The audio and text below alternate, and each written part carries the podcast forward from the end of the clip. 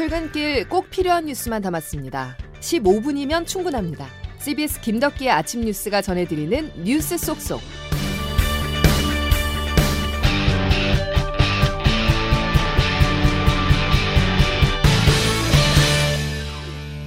여러분 안녕하십니까? 1월 19일 김덕기 아침 뉴스입니다.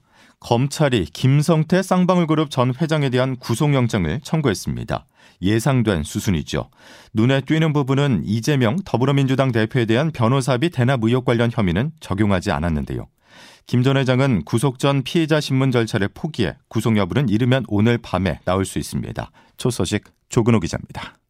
수원지검 형사 6부는 횡령과 배임, 뇌물 공여 등의 혐의를 적용해 김성태 전 쌍방울 회장의 구속영장을 오늘 새벽 청구했습니다. 김 전 회장은 4,500억 원 상당의 배임과 회사 돈 횡령의 혐의를 받고 있습니다. 또 구속 기소된 이화영 전 경기도 평화부지사에게 법인카드와 차량 등 2억 6천만 원어치의 뇌물을 제공하고 북한에 640만 달러를 불법 송금한 혐의도 받고 있습니다.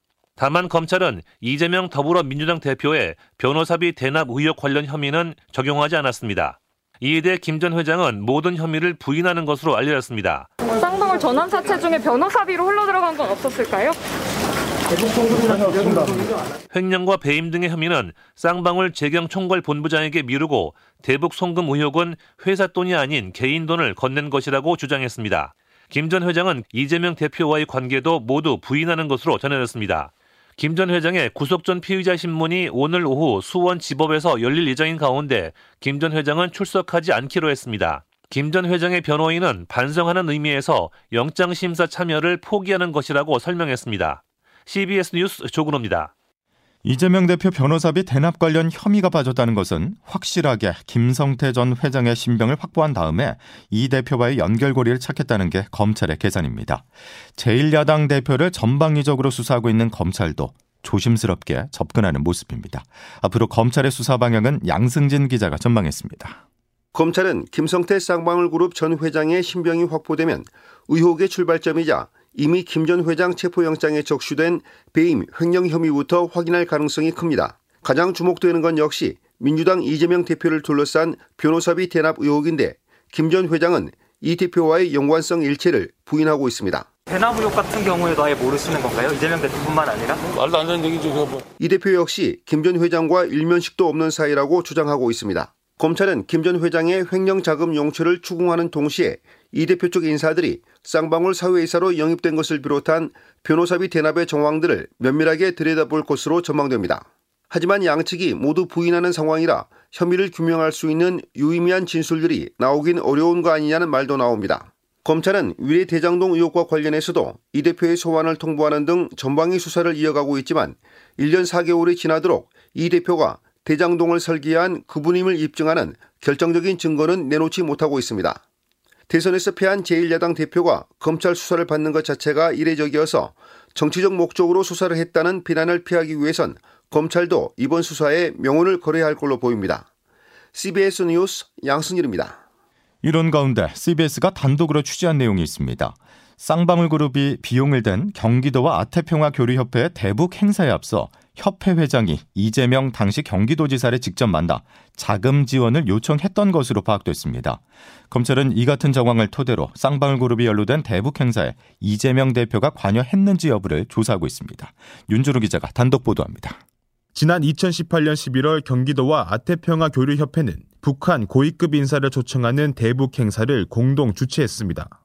현재 쌍방울 그룹을 둘러싼 각종 대북 관련 의혹은 당시 경기도의 모자란 행사 비용 수억 원을 쌍방울이 우회 지원한 사실이 드러나면서 본격적으로 수면 위에 떠올랐습니다. 그런데 CBS 취재 결과 이 같은 행사를 추진하는 과정에서 아태엽 안보수 회장이 이재명 당시 경기도지사를 찾아가 자금 지원을 직접 부탁한 것으로 파악됐습니다. 안 회장은 구속 전 CBS와 인터뷰에서 대북 행사를 준비하며 이화영 부지사를 찾아갔고 자금이 없으니 도와달라고 말했다며 그러자 이 부지사가 이재명 지사를 만나게 해줬고 행사가 바로 추진됐다고 밝혔습니다.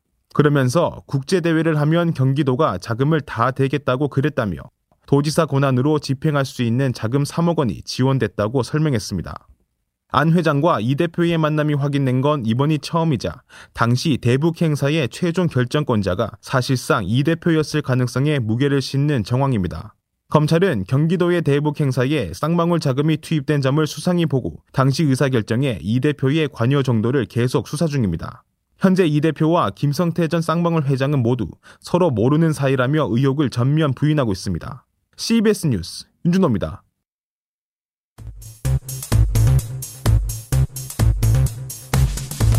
국민이 지켜보고 있고 역사가 평가할 것입니다. 그럼에도 불구하고 아무 잘못도 없는 제가 또 오라고 하니 제가 가겠습니다. 다만 수없이 많은 현안들이 있는 이 상황에서 주중에는 일을 해야 되겠으니까 28일 토요일에 출석하겠습니다.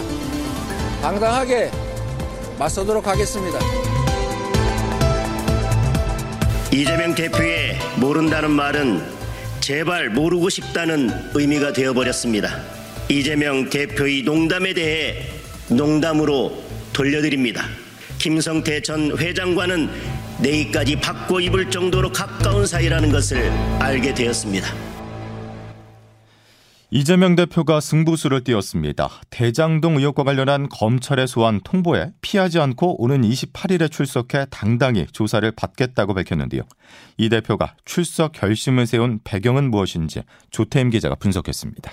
더불어민주당 이재명 대표가 검찰의 소환 통보에 출석하겠다고 밝히면서 결백함을 또다시 강조했습니다. 아무 잘못도 없는 제가 또 오라고 하니 가겠습니다. 당 내부에서는 검찰의 소환 통보는 망신주기라며 응하지 말아야 한다는 의견도 있었지만 정면 돌파를 선택했습니다.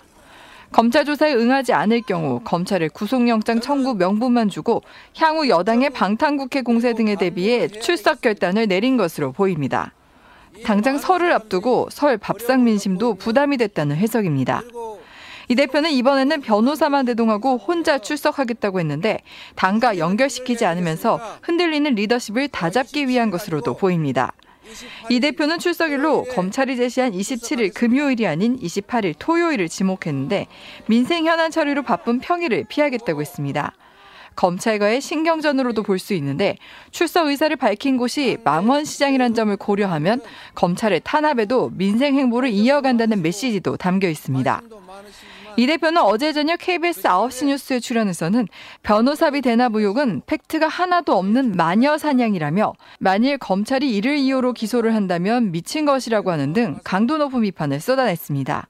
CBS 뉴스 조태임입니다. 국민의힘 전당대회 출마를 고심하고 있는 나경원 전 의원. 지금까지 흐름을 종합해보면 사실상 출마 선언만 제외하고 당권 행보에 돌입했는데요. 그러자 나 전 의원을 향한 압박 강도는 더 강해지고 있습니다. 김대기 대통령 비서실장까지 나서 경고장을 날렸고 초선 의원들도 비판 대열에 합류했는데요. 반면 경쟁자인 김기현 의원은 뚜렷한 상승세를 타고 있습니다. 김명지 기자입니다. 나 전 의원은 우선 어제 공식 일정 없이 조용한 시간을 보냈습니다. 저출산 고령사회위원회 부위원장직 등에 대한 대통령실의 해임 조치를 두고 대통령의 본의가 아니라고 언급했다가 대통령실은 물론 초선 의원의 광역단체장에게까지 십자포화를 받았기 때문입니다. 바람직하지 못하다. 대통령에 대해서 큰 결례를 범한 다만 나전 의원은 여전히 윤석열 대통령과 각을 세우지 않겠다는 점을 강조하고 있습니다. 대통령실의 기류가 바뀌지 않는다면 나 전 의원이 윤 대통령에게 사과하는 방안까지 검토 중인 것으로 전해집니다. 반면 친윤 단일 후보로 자리매김한 김기현 의원은 연일 상승세를 확인하고 있습니다. 국민 리서치 그룹과 에이스 리서치가 지난 14일에서 16일 사이 국민의힘 지지층 397명을 대상으로 차기 당대표 적합도를 조사한 결과 김 의원은 35.5%로 나전 의원 등을 제치고 1위를 차지했습니다. 연대와 고용과 탕평, 이 연포탕을 주제로 해서 당을 화합 모드로 이끌어 나가는 대표가 될 것입니다. CBS 뉴스 김명지입니다. 국가정보원이 전국 민주노동조합 총연맹 본부를 전격적으로 압수수색했습니다. 집회가 아닌 국가보안법 위반 혐의로 노동계의 본사인 민주노총을 수색했다는 것은 전례가 없는 일입니다. 일각에서는 왜 지금인가라는 의문을 던집니다. 장규석 기자가 보도합니다. 국가정보원은 민주노총 본부 간부 A씨가 베트남과 캄보디아 등에서 북한 문화교류국 소속 공작원과 접촉해 반정부 활동을 벌였다고 의심하고 있습니다. 이를 근거로 A씨의 사무실이 있는 민주노총 본부는 물론 A씨가 포섭한 것으로 의심되는 보건의료노조 간부, 금속노조 전 노조 간부, 제주의 한 시민운동 활동가 등 4명의 자택과 사무실 12곳에서 압수수색 영장을 집행했습니다. 앞서 거론된 제주, 창원 등과는 별도 조직이지만 공안 당국은 이들이 북한 공작원을 동남아 등지에서 접촉해 지령을 받아 움직이는 등 비슷한 방식으로 활용됐다고 보고 있습니다. 이로써 간첩단 사건 수사는 전국 범위로 확대됐는데요. 국정원은 지난 정부에서부터 내사해온 사건이고 법원이 압수수색 영장을 발부할 정도로 혐의도 구체적이라며 정치적 의도는 없다고 선을 그었습니다. 하지만 민주노총 전체가 아닌 개인 사무공간에 대한 압수수색에 300여 명의 대규모 인력을 떠들썩하게 동원하고 국정원이 개별 조직을 묶어 전국적인 간첩단 사건으로 키우는 것에 대해선 의심의 시선도 존재합니다. 민주노총 한상진 대변인입니다. 체포영장 집행하듯이 과하게 이렇게 좀 대응하는 것은 뭔가 좀 의도하는 부분이 있다. 당국이 혐의를 명쾌히 입증하지 못한다면 설 연휴를 앞두고 여론의 관심을 전환시키려는 용도는 아닌지 또 국정원이 대공수사권을 내년 1월 경찰에 넘겨주는 상황을 모면하기 위한 것은 아닌지 의구심은 더 커질 수 있습니다. CBS 뉴스 장규석입니다. 대한민국의 영업사원을 자처한 윤석열 대통령이 스위스에서도 경제 외교 행보에 집중하고 있습니다. 글로벌 CEO들을 한자리에 모아 오찬을 주재하면서 우리 기업에 대한 홍보와 투자를 당부했습니다. 취리에서 김구현 기자가 보도합니다. 윤 대통령은 현지 시간으로 어제 오후 1시쯤 스위스 다보스의 한 호텔에서 국내외 주요 기업 CEO들과의 오찬을 주재했습니다. 이재용 삼성전자 회장과 최태원 SK그룹 회장, 정의선 현대차그룹 회장 등 우리 주요 기업 총수 6명이 참석했고 해외에서는 인텔과 IBM, 퀄컴, JP모건 등 반도체와 전자, 금융 등 각 분야 굴지의 글로벌 회사 CEO 16명이 초청됐습니다.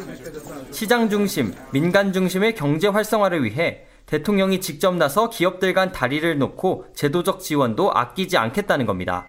앞으로 저기 한국 시장도 열려 있고 제 사무실도 열려 있으니 언제든지 찾아주시기를 부탁드리겠습니다. 첫째도, 둘째도, 셋째도 모두 경제라고 말했던 윤 대통령은 늦은 저녁에도 한국의 밤 행사에 참여해 2030 부산 엑스포 유치를 위한 홍보 활동을 펼쳤습니다. 내일은 다보스 포럼 특별 연설을 통해 공급망 강화와 청정에너지 전환, 디지털 질서 구현 등을 위한 글로벌 연대를 강조하면서 순방 일정을 서서히 마무리할 예정입니다. 취리에서 CBS 뉴스 김구현입니다. 다보스 포럼에 참석한 IMF 총재가 올해 세계 경제는 바닥을 찍고 내년에 반등할 것이라고 예측했습니다. 2023년만 잘 버텨낸다면 내년에는 위기가 아닌 기회가 찾아올 수 있다는 말인데요. 미국에서는 끝없이 오르던 물가가 잡히고 있다는 또 하나의 신호가 나왔습니다. 워싱턴에서 권민철 특파원이 보도합니다. 세계 경제와 관련해 오늘 몇 가지 반가운 소식이 전해졌습니다. 먼저 미국 노동부 지난달 생산자 물가지수가 1년 전에 비해 6.2% 올랐다고 밝혔습니다.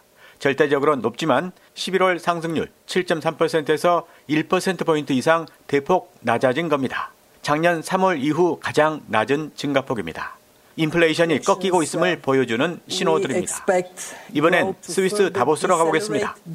세계 경제 포럼 참석 중인 국제통화기금 IMF 총재가 연초에 좋은 소식이라며 이렇게 말했습니다. 여러분을 위한 소식입니다. 우리는 2023년 경제 성장이 바닥을 칠 것으로 예상합니다. 우리가 하강보단 상승 과정을 시작하는 겁니다.